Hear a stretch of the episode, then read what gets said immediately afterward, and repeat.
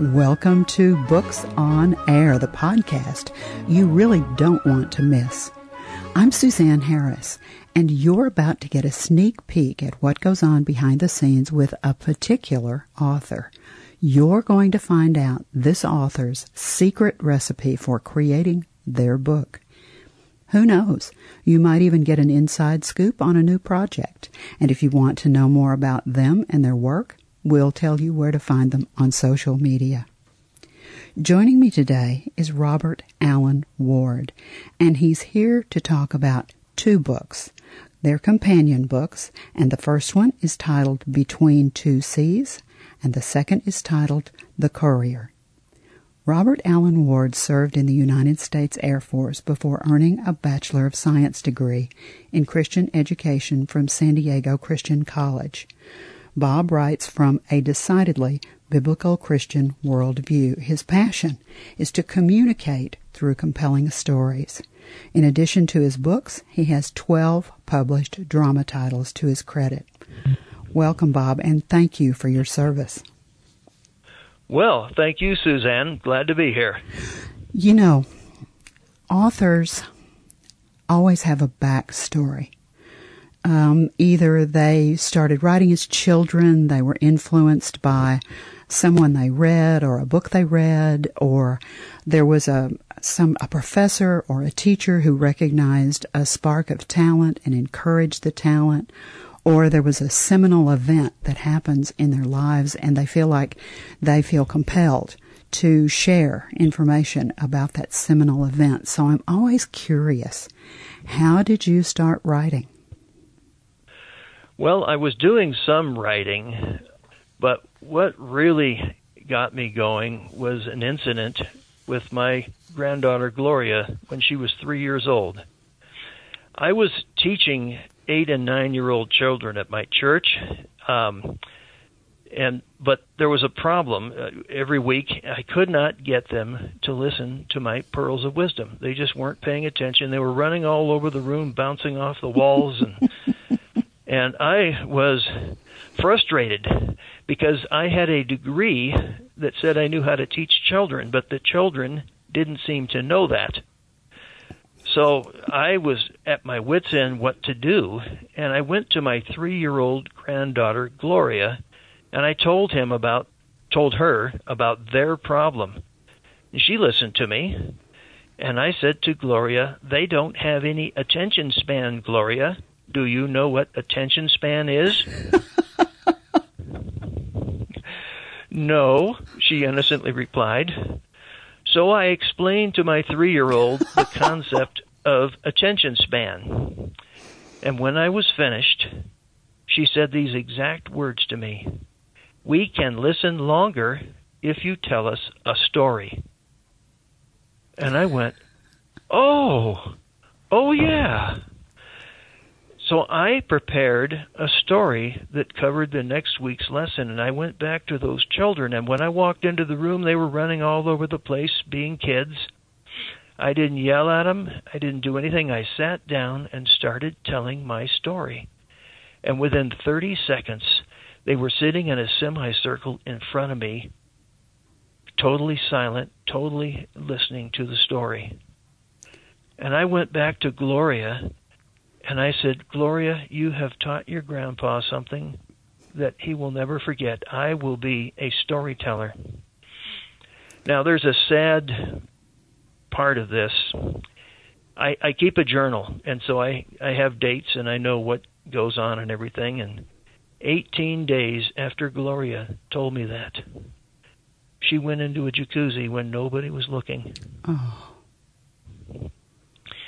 Well, she was found at the bottom some minutes later and pulled up and you know taken to the hospital and life flighted to another hospital. The upshot is that she survived but with very severe brain damage. She's 20 years old now. Um, but she can't speak. She is totally, completely helpless. Has to be taken care of 24 7, 365 and my heart is broken for her and for my daughter Joanna, uh, who is her mother.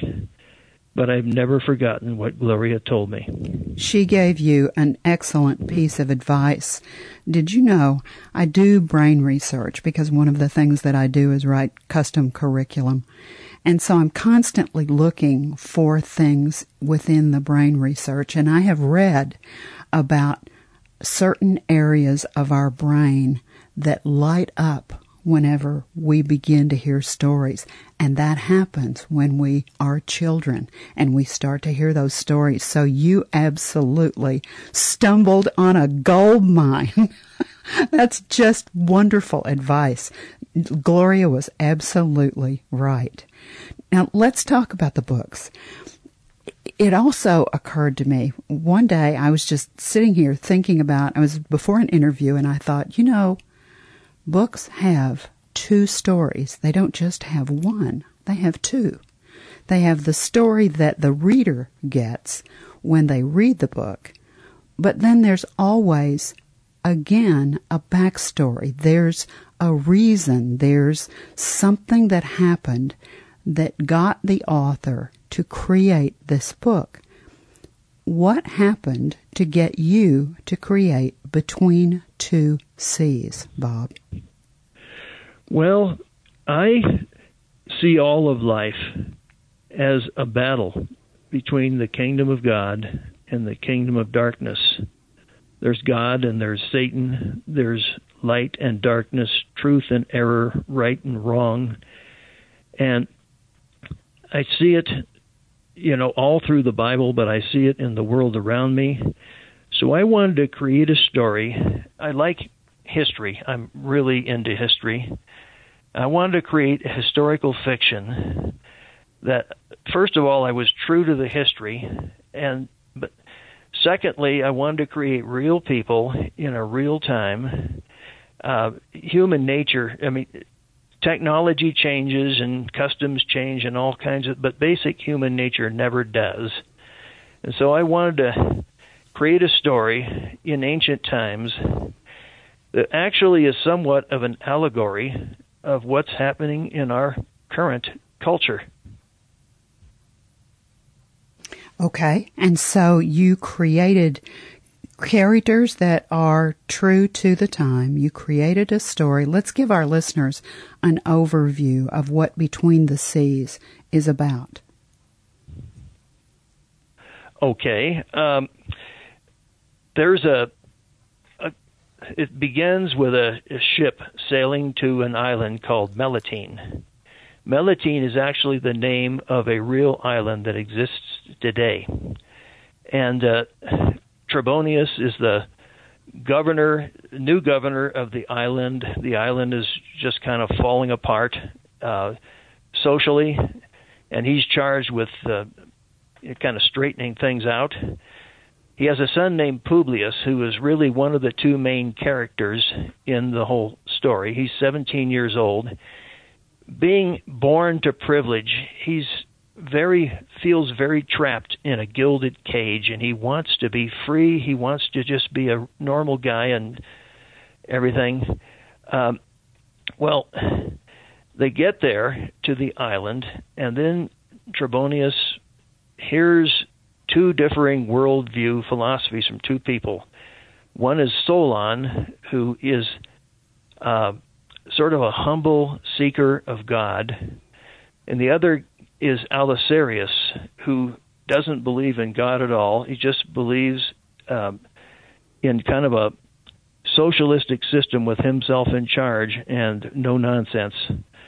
Uh, it's Alasarius that wins the governor's approval, but then he sends his son, Trebonius sends his son to the school in the main city of Mathos to gauge how Alasarius's reforms are um, affecting the people. So it's great for Publius. He wanted to get out of his gilded cage and get out with people, so now here's his chance. So he's going to the main school. He runs into a 16 year old girl named Eumenides who comes from a very humble background. Among other things, this is a love story. And there is a, a love that is eventually kindled between the two of them. And then they um, Eumenides has a temperamental younger sister named Elatea, who's also in the picture. Um, and at first, you don't much like her. Uh, but anyway, the three of them will soon find themselves entangled in a labyrinth of murder and intrigue and uh, j- all kinds of evil things.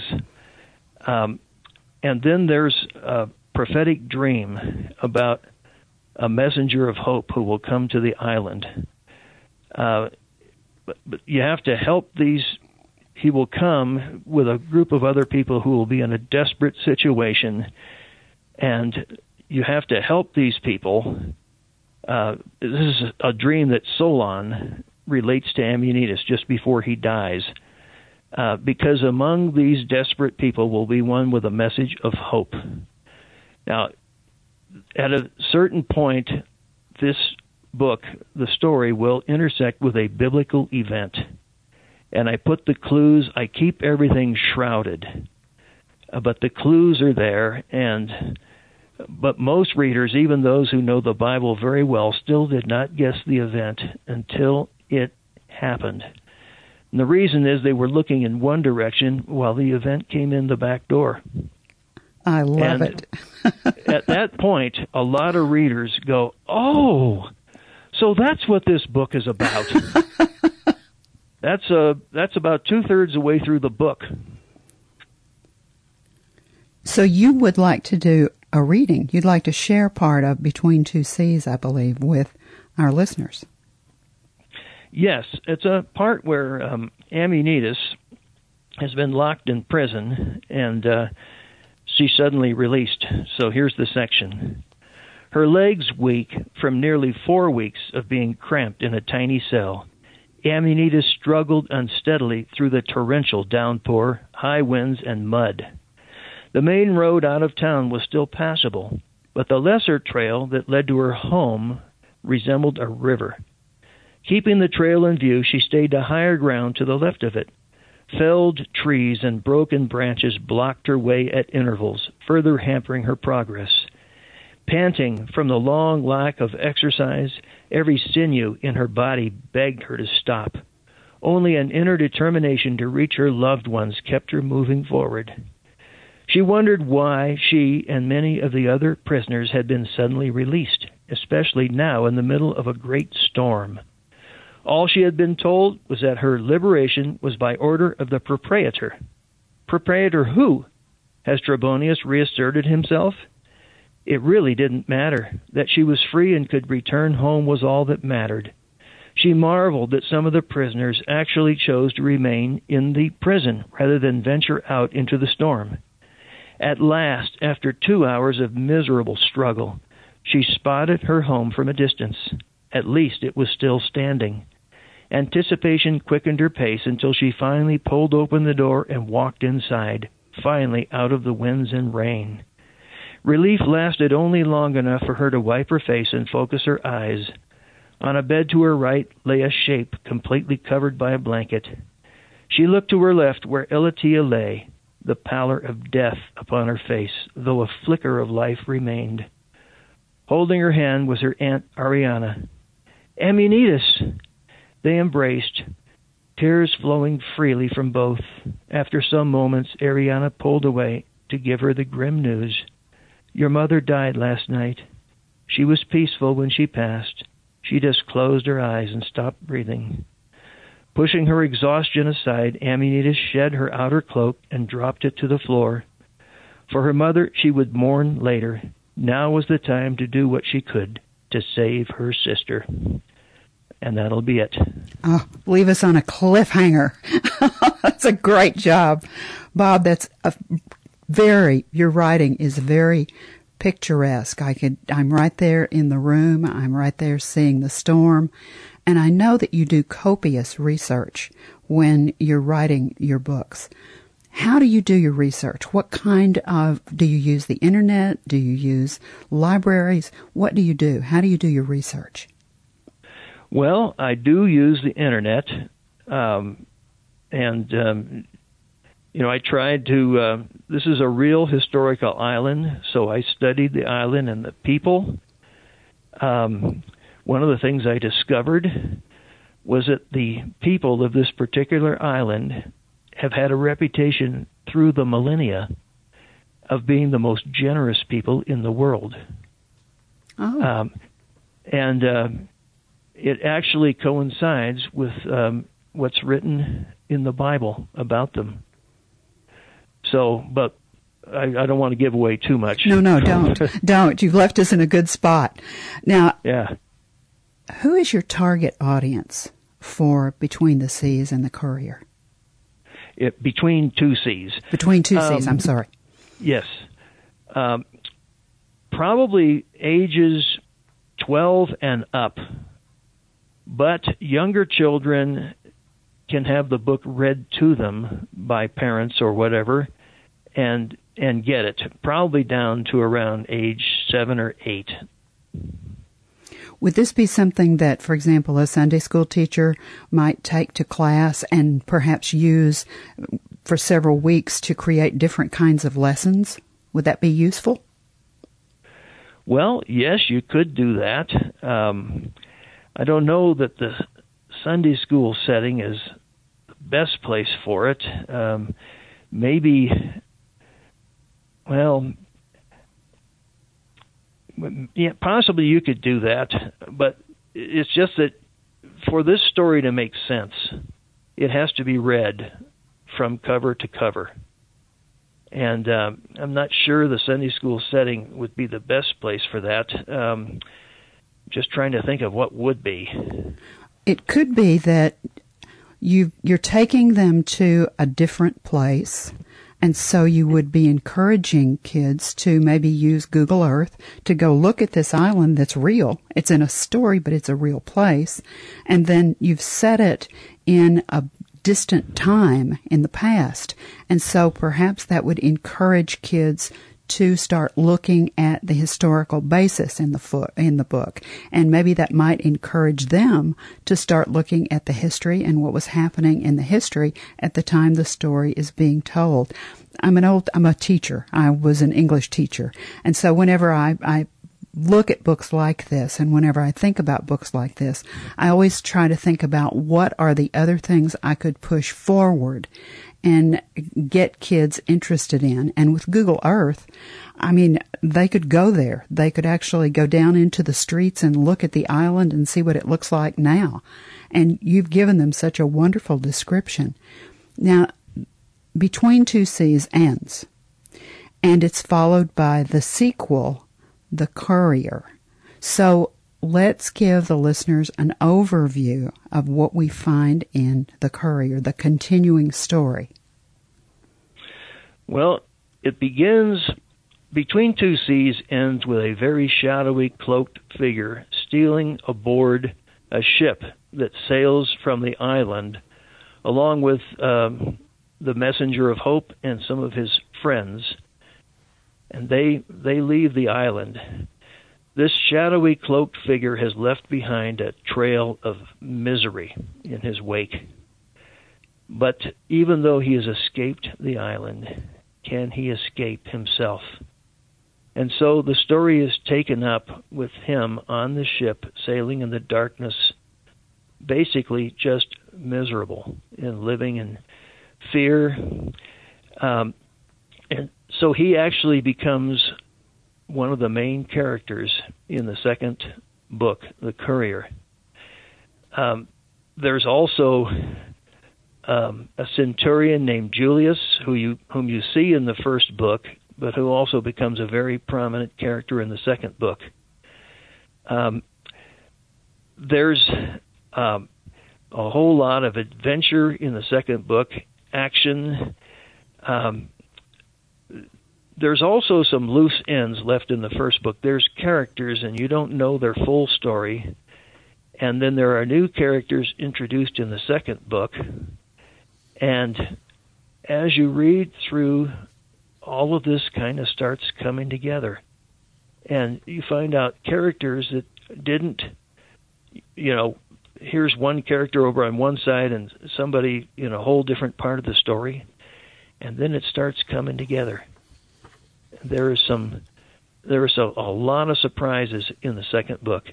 Also, a couple of there's I've got romance, I've got action, high adventure, um, and uh, there's an idea of racial prejudice that has to be overcome um, by individuals who don't overcome it by moaning and screaming at others, but earning their respect to a point where people around them, after a while, forget about the racial difference because it's just a human being whom they respect.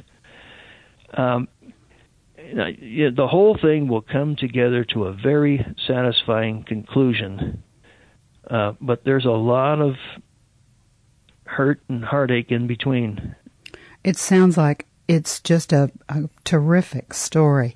And I know that we've captured our listeners' attention and they're saying to themselves, okay, okay, where can I find the book? So they can go to Amazon. Now, if they've never, if there's someone in our listening audience who's never used Amazon to purchase books, it's very simple.